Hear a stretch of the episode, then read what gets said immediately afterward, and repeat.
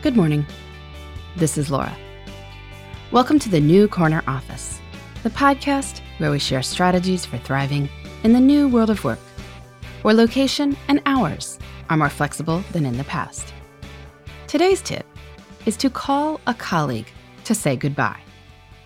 We all need a way to tell ourselves that the workday is done. In the absence of a commute, calling a colleague to recap the day and say goodbye is a great substitute.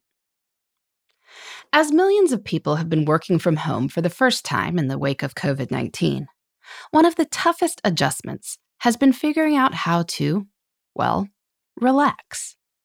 When you can see your workspace from the rest of the house, it's easy to feel guilty about not working all night long.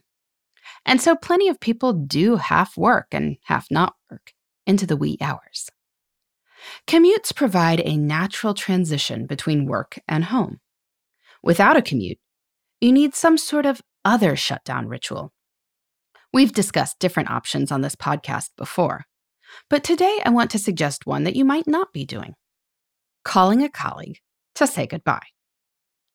In the office, before you left, you probably circled around saying your goodbyes to your immediate team. And this offered a nice way to catch up on what was going on, to check in on anything still outstanding, and to set the norm of it being okay to leave. You can recreate some aspects of this from your home office. You probably won't call everyone, though perhaps you could. Here's my rule any office that has a morning check in, where everyone is required to be online at 9 a.m. sharp, must also institute a 4:45 p.m. goodbye ceremony to let everyone know the day is over. Fair is fair. But if your office isn't going to do that, choose a colleague who works similar hours to you and set a time to check in each day to say goodbye. This chat can be pretty quick. Ideally, you two can become accountability partners for each other. Say what you've done during the day. Recount if you're on track for your weekly goals. And mention anything unexpected or cool that happened during the day. Keep it to five minutes or so, unless the two of you plan to have a cocktail together virtually. And then say goodbye. When you're done, you're done.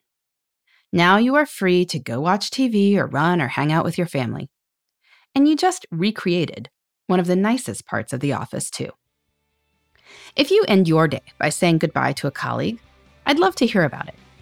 You can let me know how it goes at laura at lauravanderkam.com. In the meantime, this is Laura. Thanks for listening. And here's to succeeding in the new corner office. The New Corner Office is a production of iHeartRadio. For more podcasts, visit the iHeartRadio app, Apple Podcasts, or wherever you get your favorite shows.